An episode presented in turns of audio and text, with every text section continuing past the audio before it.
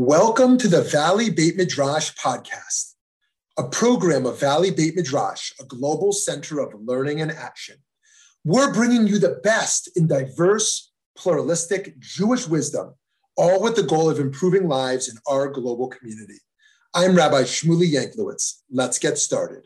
Hi, friends. Thanks so much for being here. We're so happy to be learning with you today.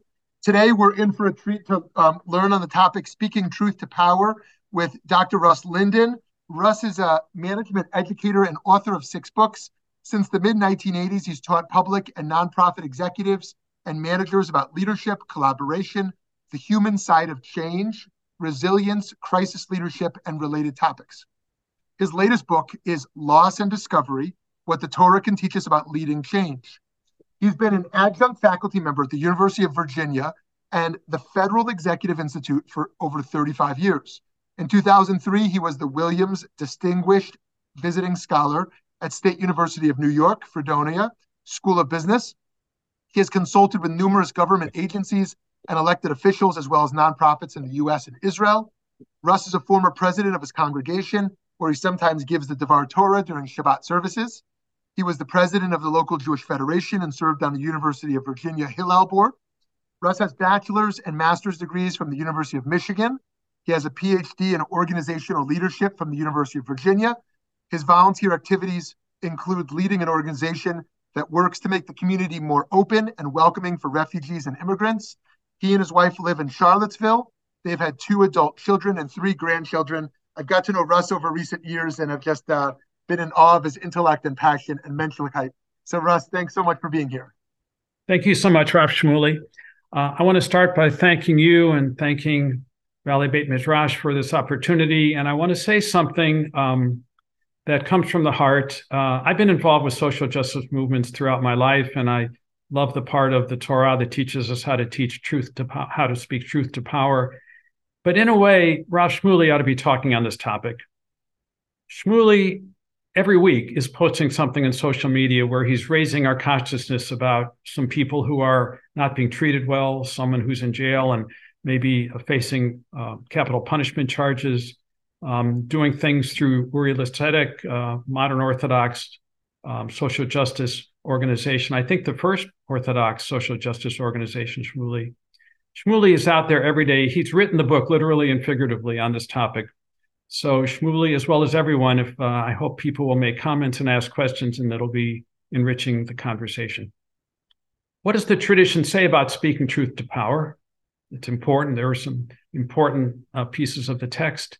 What can make it difficult? I don't want this to be kind of pie in the sky. We need to go into this with our eyes open. So we'll talk about both successes and non successes.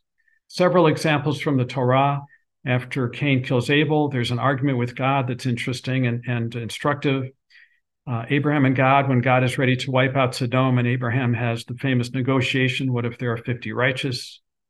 Moses and God after the terrible sin of the golden calf, which, by the way, the golden calf was uh, something that probably most people on this telecast know was a huge sin coming just weeks after Moses, for the first time, has given the people the Ten Commandments.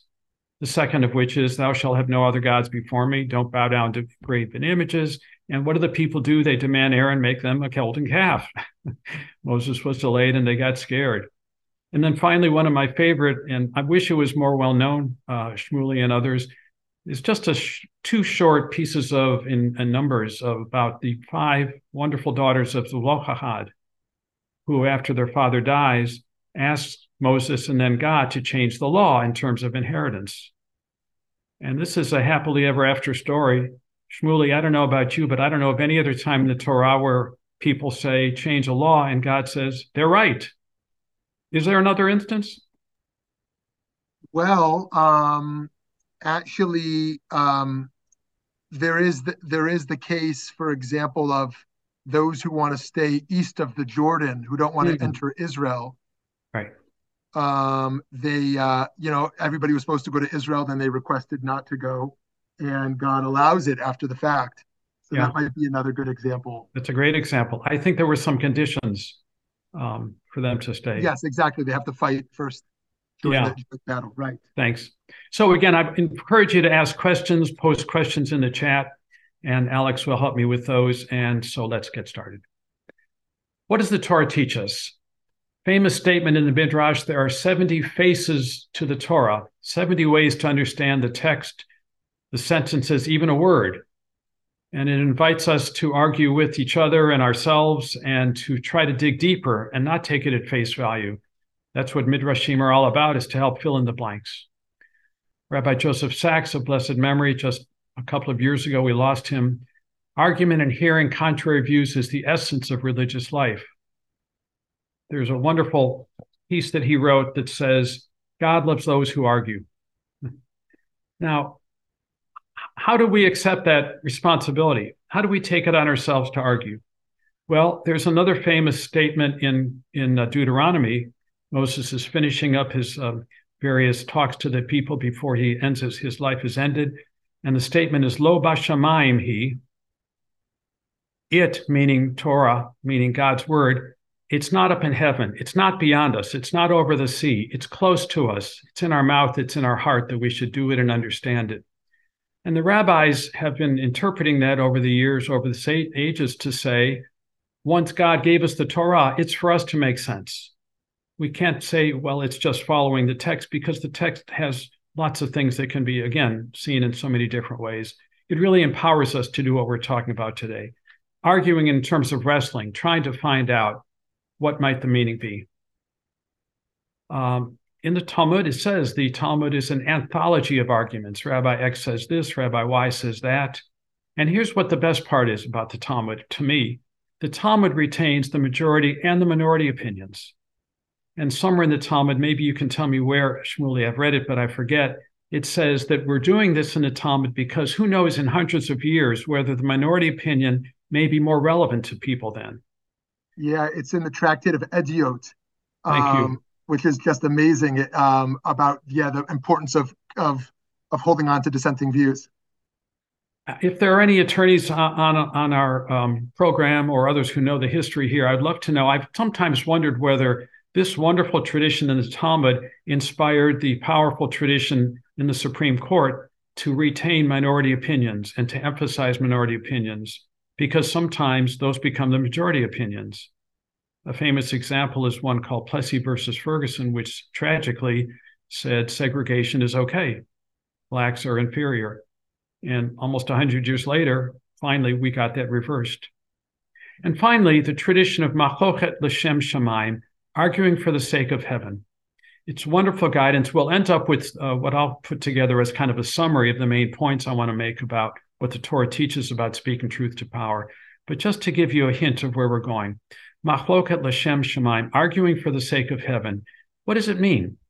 It means to argue not to debate for its own sake, not to debate to show your smarts, your arrogance for power, uh, to win over. Argue for the sake of learning, trying to discern can we dig deeper? What's the true meaning here? How do we get deeper into the meaning? It's a wonderful way to look at this. And in the Talmud, back to that just briefly, it turns out that the famous arguments between Hillel and Shammai often were resolved in terms of uh, Hillel's favor. Why? It says in the in, in the Talmud that the members of the students of Hillel would always restate what they thought the Shammai opinion was, and they would do it kindly. They would say, "If I understand right, this is where you're coming from," and then, but only then, would they say, "And here's where we differ. Here's how we see it." It's a tremendous way of respecting and allowing arguments not to become unpleasant, but rather to become arguing to discern. How can we get dip, dig deeper? Why do we sometimes have a hard time with loss aversion? When I finish this, anybody who would like, I'd love to find out uh, your own thoughts. Why do we find it hard to speak truth to power? I'm sorry. And the first one is loss aversion. Loss aversion, according to two wonderful Israeli psychologists, Tversky and Kahneman, Kahneman won a Nobel Prize, what they learned in their study of human beings is that most people put more energy into avoiding loss than into achieving gains. Let me say it again. We're more motivated, more energized to re, to avoid loss than to achieve gains. Talk to a high a performing athlete, and I've done that, and ask them what games they recall. They'll talk about games that were great wins, but what really sticks with them, what sticks in their craw are those losses. And you don't have to be an athlete. I'm sure any of you who have high expectations for yourself you know, sometimes it's so hard to let go of that piece that we could have done better. There's a wonderful book on change called Leadership on the Line. If you only read one book about leadership and change, I uh, suggest that one. The first sentence in the first chapter, not the first sentence, but in the first chapter, there's two sentences that are worth the price of the book. And those sentences are We all know that people resist change, right? And then they say, No, we don't necessarily resist change. People resist loss. If the change is in our interest, we'll probably go for it. But loss is a hard thing to get past. What does that have to do with truth to power? There's a lot of research that shows that many people who deserve a raise don't ask for it. Many people who could get a promotion don't ask for it. Why? When they're interviewed, they said, well, you know, I didn't want to get a no. Or I have a good relationship with my boss. I, you know, I didn't want to muddy the water. I didn't want to have this become unpleasant. So that's one reason why some of us don't want to speak truth to power. Another is maybe we've tried it, it didn't work, or it didn't work with this particular leader or this particular group. Also, there's fears that that arguments are not for the sake of heaven. That arguments can get un- unpleasant, can get personal, can get ugly, retaliation. Um, one of the most interesting pieces in the Torah that I love to read every year when we get to it, God tells Moses to have 12 spies to spy out the land, see what it's like come back. And 10, as many of you know, bring a quote false report saying that, yes, it's beautiful, milk and honey, but there's these giant, these huge people, we can't overcome them. Two say the correct thing, which is, yeah, they're tough, but we can do it. But 10 don't. And the question is why? And take a look then at the pair, at the uh, the quote in black. We looked like grasshoppers to them to ourselves. These are the ten who saw, thought that these were giants they couldn't overcome we looked like grasshoppers to ourselves. And so we must have looked to them. If you look like a grasshopper, you know, even if talking to somebody only five foot six like me, that seems overwhelming. So our self concept can be an issue. Quick short story, personal story. I had an aunt. I loved Aunt Dorothy. She was wonderful, no longer with us, but she was a blessed, lovely lady. And there was one time when the city did something and it messed up the, the grass and the and the area in front of her house, the sidewalk, it should have been repaired. The city didn't know it. They'd done some work, they went. I said, Aunt Dorothy, what did they say when you called? She said, I didn't call. I said, why didn't you call? She said, I'm not the kind of person who complains. I, I counted to 10 because I was so upset with my Aunt Dorothy, but that taught me a lesson. Her self concept was, no, you don't complain. Somehow they'll work it out. Let me pause here are there other reasons, Shmuley, Rashmuli, others on this program, other reasons why sometimes we don't speak truth to power when perhaps that would be called for? Hi, hi Russ. I, I would maybe offer that um, it's difficult to speak truth when either side of the conflict may not be in a space to accept um, by any means that your side may have truth to it.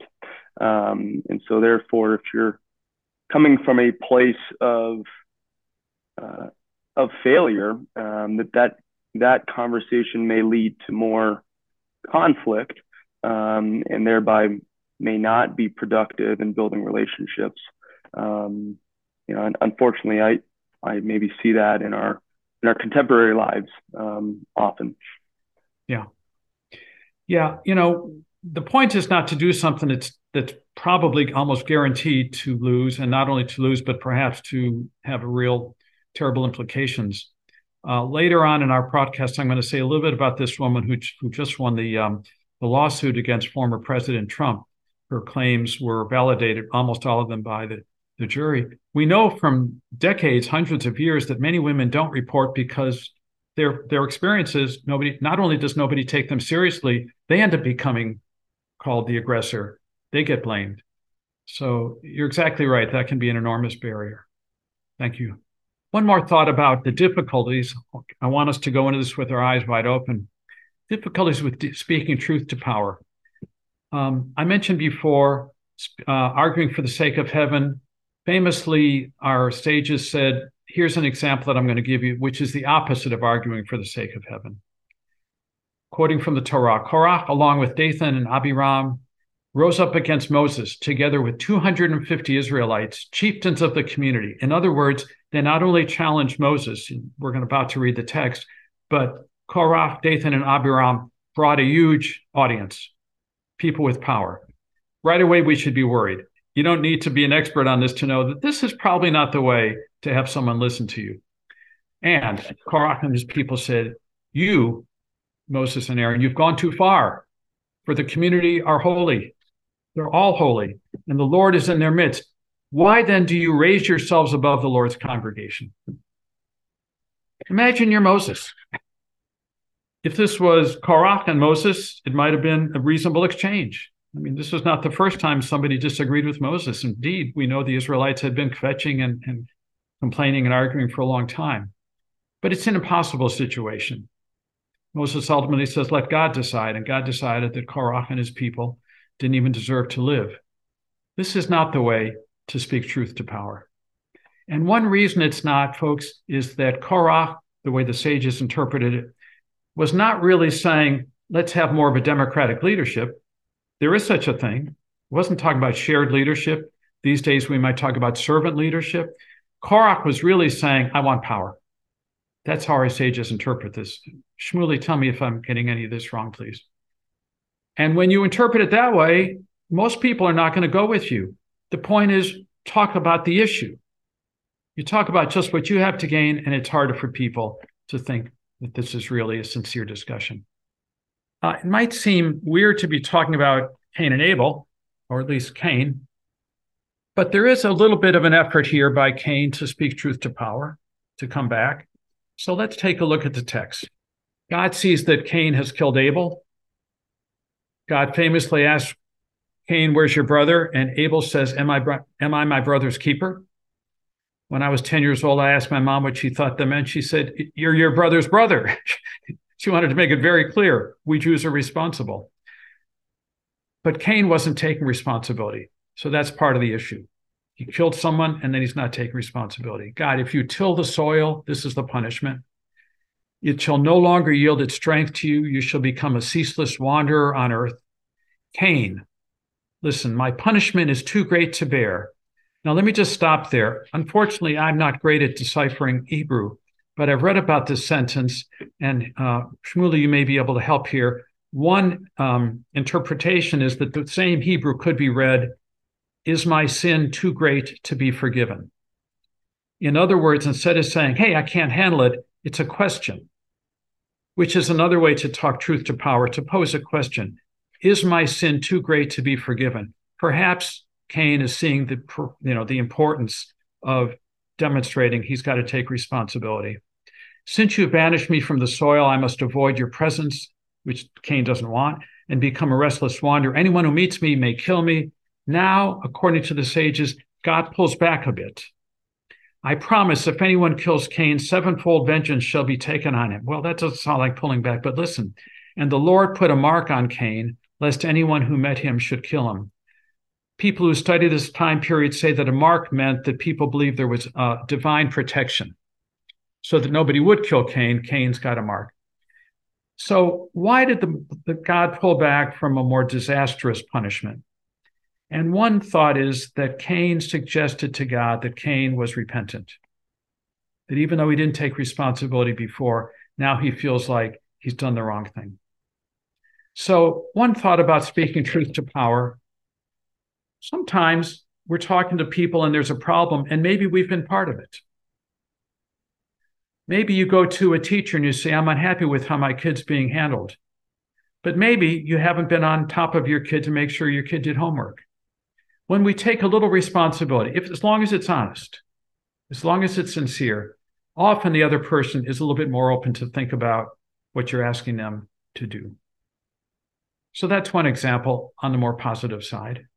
Second example this is the one I mentioned earlier, where God and Abraham have this wonderfully interesting debate about how many righteous people must there be in Sodom for God to not wipe it out.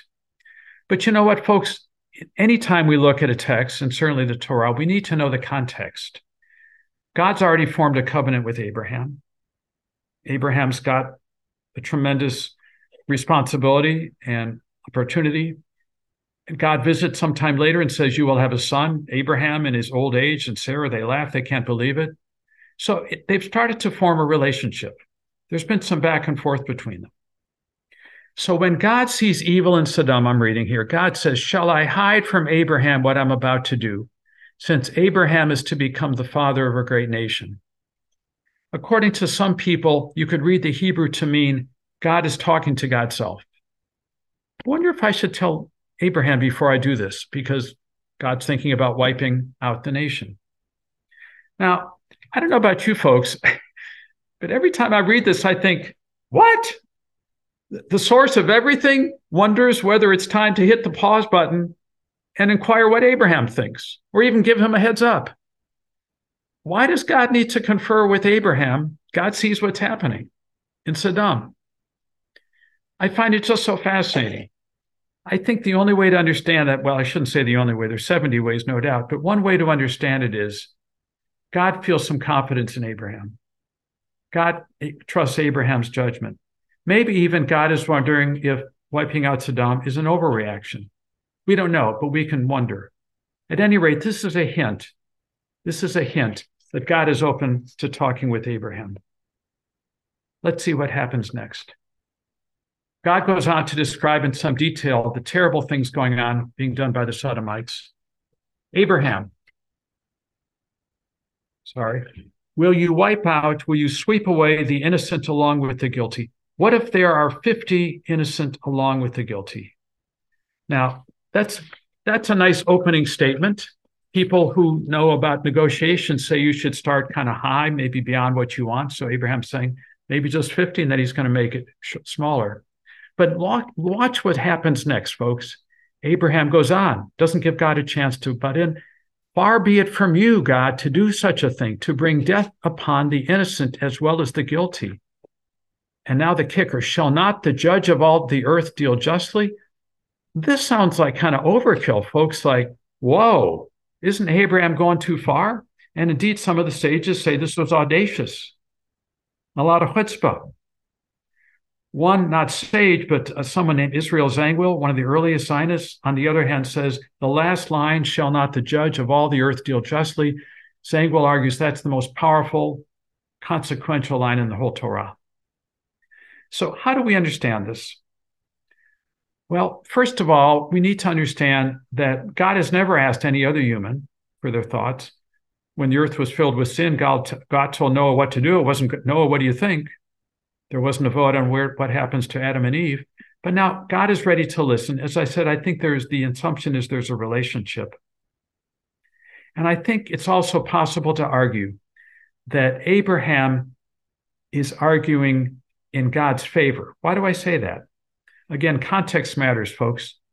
Prior to becoming Abraham, when, when he's still called Abram, God tells Abram that someday Abram's descendants will be enslaved by other people doesn't mention Egypt. God says by other people, they'll they'll be enslaved for 400 years, but God will remember them and redeem them and make justice, bring justice to the oppressors. If I'm Abraham, I'm thinking, oh, well, this is a God who who believes in justice, who believes in fair play.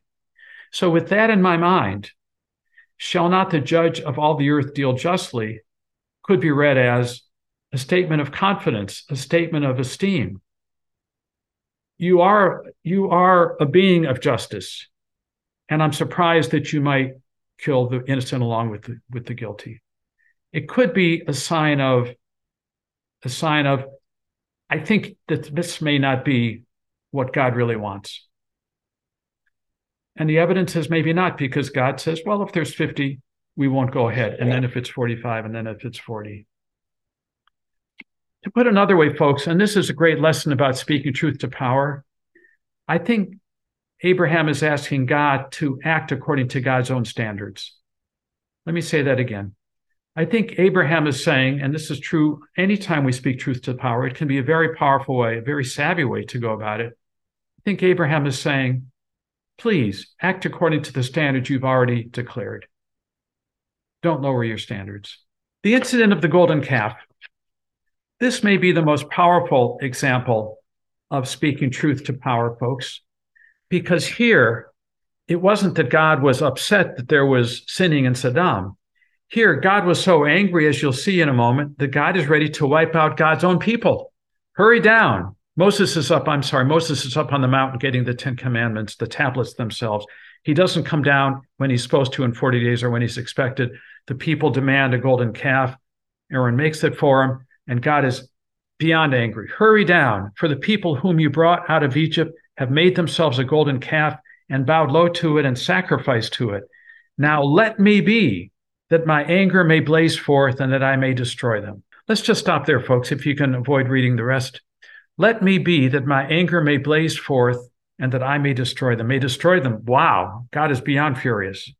But this phrase, let me be, what is this about? There's a Torah sage from hundreds of years ago who says, I think that this is a, a request masked as a statement. I think it's a request masked as a statement. He says, I think God is aware that this may be an overreach, wiping out the whole people, and is indirectly saying to Moses, don't let me be. I don't want my anger to blaze forth. Moses and, and, and, and God have a very strong, even intimate relationship, if I could use that phrase. What does Moses say? Let not your anger blaze forth against your people.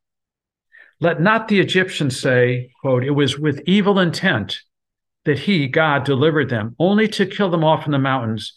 Please, God, renounce the plan to kill your people and God does. There are some people who are killed, I think 3,000, but it's nothing like what God imagined. Let me be, says God. And Moses' response, I think, could be seen as several ways, obviously. One might be indirectly saying, God, consider your legacy. Is what you want people, people who have been your enemy, Egyptians who enslaved your people, do you want people like that who have a you know who are vindictive who are out to get find something wrong with you do you want them to be able to say this that god had an evil intent when he delivered the people he was just going to kill them instead of letting us be have slaves another way to put it is i think god i think moses may be saying is this really in your interest dear god when i'm sometimes consulting with leaders let me just take this away from golden calf for a second and i'm with a leader who's very strong on doing something with delight, with anger, whatever it is. And I think maybe the person is so strong they're not they're not thinking a few steps ahead. They're not thinking around the corner. They're not anticipating what might happen. What I sometimes say, friends, is okay, uh, Bob, okay, Marilyn, I realize this is really important. This is what you want to do. Maybe that's the way to get to the goal. Now, if you will, let's play this out for a second. And those are the words I use. Let's play this out. And then we walk together, not Russ telling the, the, my client, but together we say, okay, what are the possible next steps? What are the possible outcomes? And not always, but frequently, the person who's determined says, well, you know, I hadn't thought about that. Maybe I can still what I want to do, but maybe do it in a different way. I think Moses, with his relationship with God, with the trust, is helping God hit the pause button to say, is that the best way? I think it's a wonderful example of speaking truth to power. Rav Shmuley corrected me. There is at least one other example where Israelites asked for a law to be changed and it was changed. Um, this is my favorite, in part because it's about women who, as we know, didn't have all the rights and responsibilities or the responsibilities that men had among the Israelites. But more to the point of what we're talking about today, speaking truth to power, I think these five daughters give us a tremendous model, a tremendous role model of how to do speaking to truth to power effectively. These five daughters had a father. He died. He left no son. And the law at the time said his holdings, whatever he owned, would go to a male, a nephew, a brother, a brother in law. These five daughters would have nothing. It happened they were unmarried they had done their homework. They knew the law. They also sensed by certain things that were happening, including a census that had just been taken. Sometimes the census was taken just before a big move. They sensed that the people were soon going to enter the promised land. And then, indeed, there was land to divide up, assuming they could conquer the land. But their father wasn't there. Whatever land would go to some other male, some male. The daughters would be left with nothing. So let's see what they say, and then let's look at and kind of parse it together. The daughters of Zelophehad came forward. I, I put dot, dot, dot. I didn't want to put too much text here. They then name, the text names the five daughters. Sometimes in the Torah, women are involved with something important, but their names aren't mentioned. They name those. I think the text wants us to feel like something important is going to happen here. They, the women, stood before Moses, Eleazar the priest, the priest at the tent of meeting. So they're in front of the most powerful people at the most powerful place, together, united. And they said, Our father died in the wilderness. He was not one of Korah's factions. We talked about Korah earlier. I think, let me just stop there. I think the women are, are anticipating maybe Moses will wonder if our father was loyal to him or was he among those rebels? We don't want Moses to dismiss us just because he has suspicions. So they anticipate he was not among Korah's factions. He has left no sons. They're, they did their homework, they know the implications. Now, here comes the request, the ask let not our father's name be lost to his clan just because he had no son. Give us a holding among our father's kinsmen. They didn't say a lot, but I think they demonstrated a lot of what we're talking about. Let me offer you my thoughts. I'd love to get yours. First, they went forward as five. As I said, they were in the holy place among all the power people. I think one might have been overwhelmed. On the other hand, it wasn't like Korah, who brought hundreds. Five daughters, they all had something in common. um, a court would say they had standing. That is to say, something was going to happen and they had an interest in it. They were strategic. They referred to Korah. Our father didn't go with him. Third, they knew the law. Our father had no sons. They didn't have to say the implications. All the men there knew the implications. He had no sons. They did their homework. Fourth, they weren't threatening. They didn't threaten the male hierarchy. They could have said, oh, and by the way, in addition to changing this law, there's 15 others that give men much more um, standing than we women should have. And we think you should change all 15. They didn't do that. That would have been too much, too threatening. They said, let's change this one law. Let me say one more thing about this, and I'll go to the other point I want to make. Reading this every year, I think about uh, Ruth Bader Ginsburg, not in political terms, but in a different way. Ruth Bader Ginsburg, as many of you know, as an attorney, had a passion for something very close to what we're talking about women's equality. Her first case was about a male who Ruth Bader Ginsburg felt was discriminated against because of a law. Ruth Bader Ginsburg was strategic. She didn't want to be known as someone who only cares about women. What she wanted was equality for both genders. More importantly, despite what some of her legal advisors and her political advisors suggested, Ruth Bader Ginsburg never said, here are the 10 laws that ought to be changed. She went one law at a time. And after 30 some years, that became a lot. So this is I'm saying something here that's not only about truth to power, but really is about a strategy for change. Sometimes we need to ask for everything or a great deal when there's a huge wrong. But often we can be more effective incrementally. The daughters wanted one law changed. And finally, they were not being selfish. Let not our father's name be lost to his clan. It seems to me that any man standing there listening to that, that those women, any man with children, male or female, would appreciate that their, their interest, their concern is largely about their father's name. They revered their father. They didn't want the name lost. So if you're sitting there wondering, what are these women really all about? What are their interests? You know, are they selfish? They, what's going on here? I think they put that away let not our father's name be lost. If you're a man standing there and you have no sons and you have daughters, I think, you know, among the, the people with Moses at the tent of meeting, I think that they could empathize very well. Those daughters cared, they revered their father, they cared about his name. I didn't put this in here, but the women appealed to Moses. And while the text doesn't tell us why, apparently Moses thought it was above his pay grade because Moses immediately says, God, it's up to you. What do you think? and and the best part of it is the plea god says the plea of zelophehad's daughters is just transfer their father's share to them Now, in interest of full disclosure, and we'll finish with this, folks. I'll, well, I'll finish with one more slide and then want to open it up. Um, it turns out in the next chapter or two of number, the book of Numbers, this great win is is uh, reduced a little bit. The details don't matter, but it's also another interesting insight into change. Sometimes we take three steps forward and one step back and one to the side. So what the women thought they had won was diminished a little bit, not entirely but they did a great job of teaching us how to speak truth to power. So let me finish with this. I love this photo of MLK and, and, and uh, LBJ.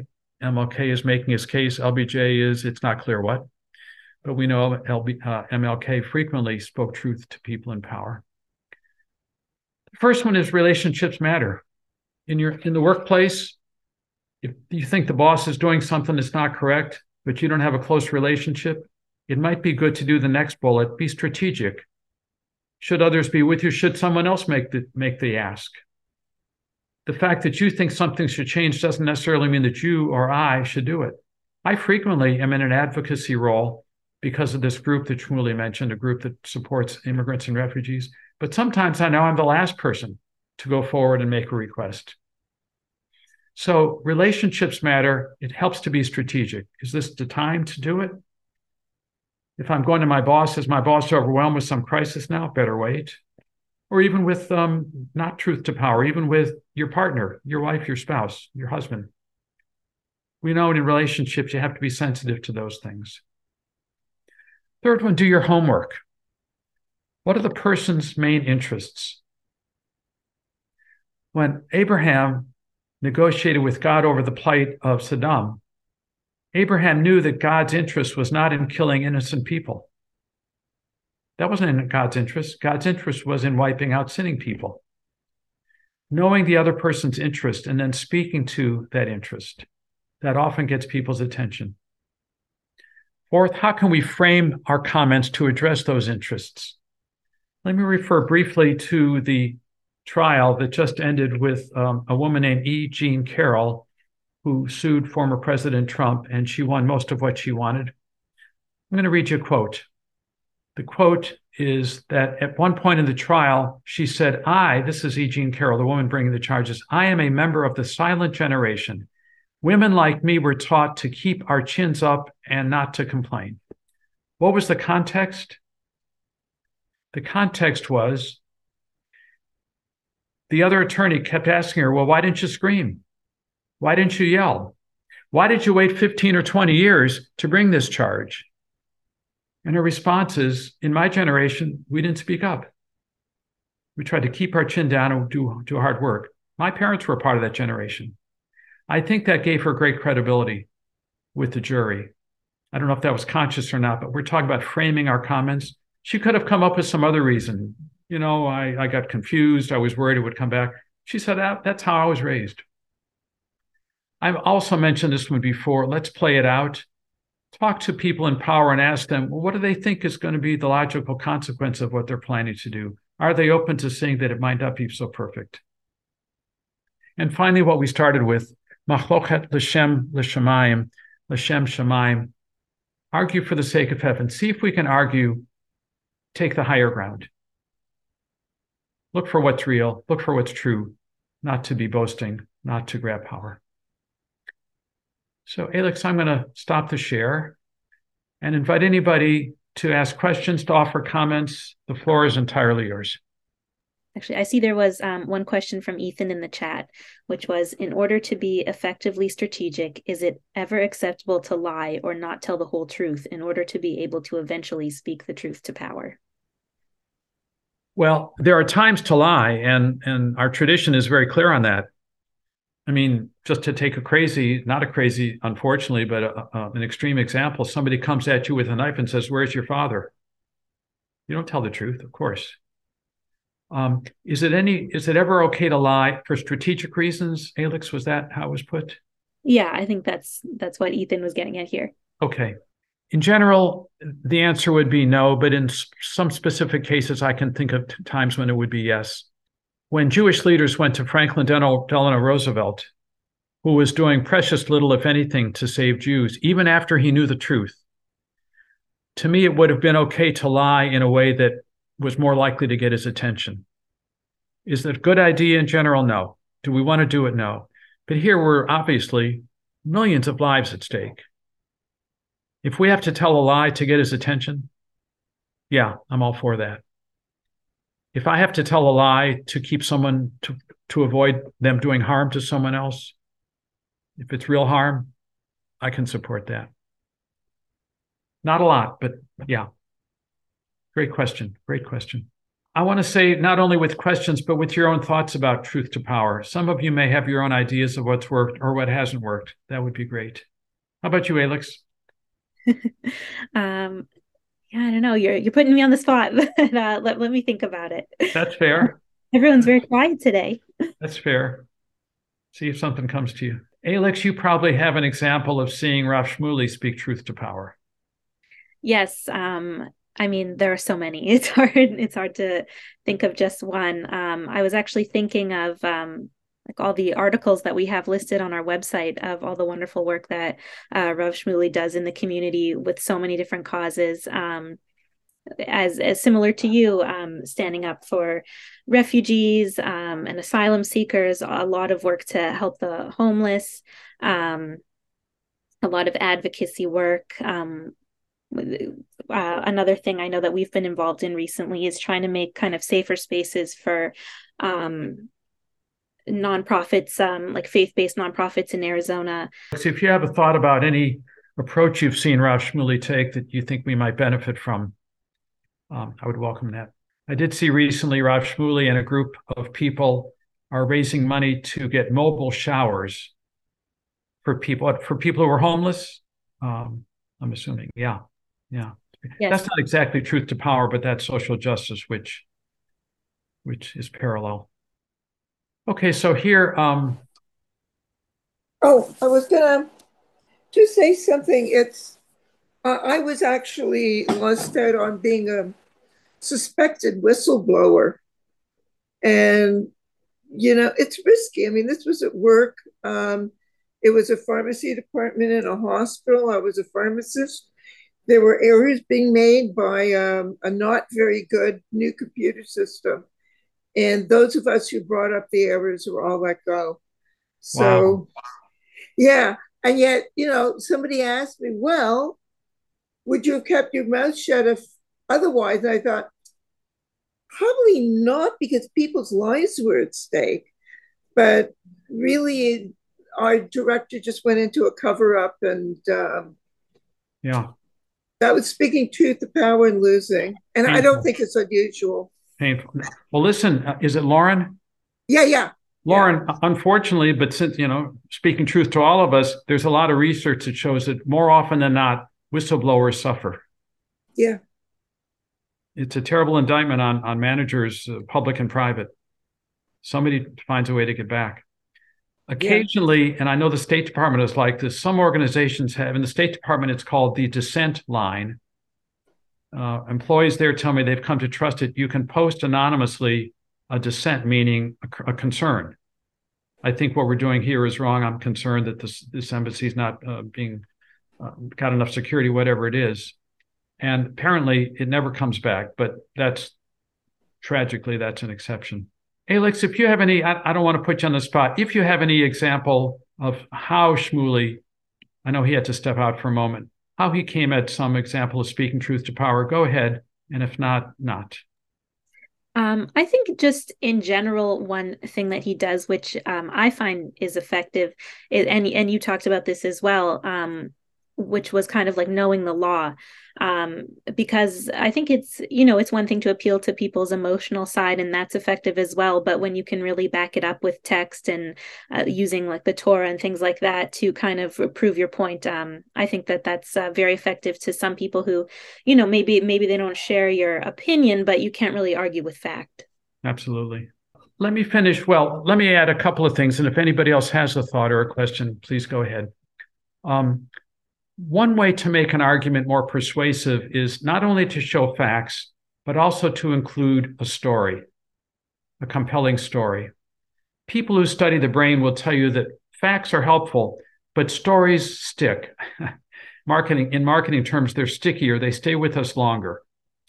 I'm going to give you an example. It's not about speaking truth to power, but I think you'll see what I mean in terms of story sticking. I went to a fundraising event for whatever it was, and the person gave the pitch, and then he told the following story. And he had a visual, and the visual showed the state of Israel. And he says the Jordan River runs into the Sea of Galilee and to the Dead Sea. The Sea of Galilee is alive. There's flora, there's fauna, there's always flowers growing. There's not a lot of seaweed. It's a pleasure. You can dive into the waters. It smells good. It tastes good. It's a sea that's beautiful. The water goes in from the north, comes to the south. So water is going through the Sea of Galilee, then it goes into the Dead Sea. The Dead Sea is well named. He said it's dead. There's nothing growing. You couldn't dive in because your eyes would go crazy. It's filled with salt. The Dead Sea only takes, it only takes water. Water doesn't go through it. The Dead Sea takes but doesn't give. Here comes the punchline. The Sea of Galilee takes and gives. And then he finished by saying, Which kind of sea do you want to be? The sea that takes and gives, or only the sea that takes? I wrote a bigger check than I thought I would. Telling a story, one that captures in a human way what you're trying to, to go after, can be compelling. And finally, a story which makes a different kind of point about truth to power. A friend of mine was working in a library, and the librarian was terrible. The librarian was lousy with the clients. They call them patrons in library world. The librarian was not keeping up with what's going on in the world. The library treated the staff like trash, only said negative things. If all you got was a grunt one day, my friend told me you were doing pretty well. But my friend was mostly concerned that the patrons were being mistreated. The number of people coming in was going down. You get the picture. The friend tried to talk to the director. That was a disaster. They didn't fire him, but it didn't go well. So here's the point. Here's what I want to explain to you. And I learned from this. My friend went with one other, not 10 other, one other librarian, librarian. The two of them approached the boss's boss. Now they're taking a risk. They had tried going to the boss, didn't work. They went to the boss's boss, and here's what they said Thank you for your time. We are uncomfortable coming here because we are not complainers. We're professionals. We're here to do a quality job. We're coming here because we thought you might want to know the impact of some of our directors' behaviors. And then they went through, knowing the facts, as you said, Alex, several examples. Our director does this. This is why the patrons get upset. This, this is why our, our stacks are in lousy shape. And then they repeated, we're uncomfortable coming to you because we do not like to complain. As professionals, we thought that we feel that it's in our responsibility to have the library go as well as it can. We thought you might want that information. The boss's boss was very happy that they brought it to him. There were no repercussions. Now, I can't say that the library director, the person who was doing such a bad job, became a new person. But for a while, things did improve. I tell you the story because I love the way those two people did it. One by himself or herself might have been too much, not 10. Acknowledging this is not comfortable, opening up, showing a little vulnerability. That was a great story. Thank you all for tuning in. And, uh, and thank you so much for joining us today. Um, as Rabbi Shmuley mentioned, um, we will have uh, Rabbi Dr. Donniel Hartman this Sunday. Um, and then also next week on Thursday, we will be joined by Dr. Johnny Schnitzer for his talk on the prayer book, and that'll be at 10 a.m. Pacific time. So we hope that you can all join us for that as well. And uh, thank you all for being here. Have a great rest of your day. Thanks for joining us for this episode of the Valley Beit Midrash podcast. Remember, that you can join our email list at valleybeitmidrash.org to stay up to date on new programs, learning opportunities, and more ways to stay connected. If you enjoyed learning with us today, support our work by making a donation at valleybeitmidrash.org slash donate. Join us next time as we continue to work together to build a better world. Thanks for listening.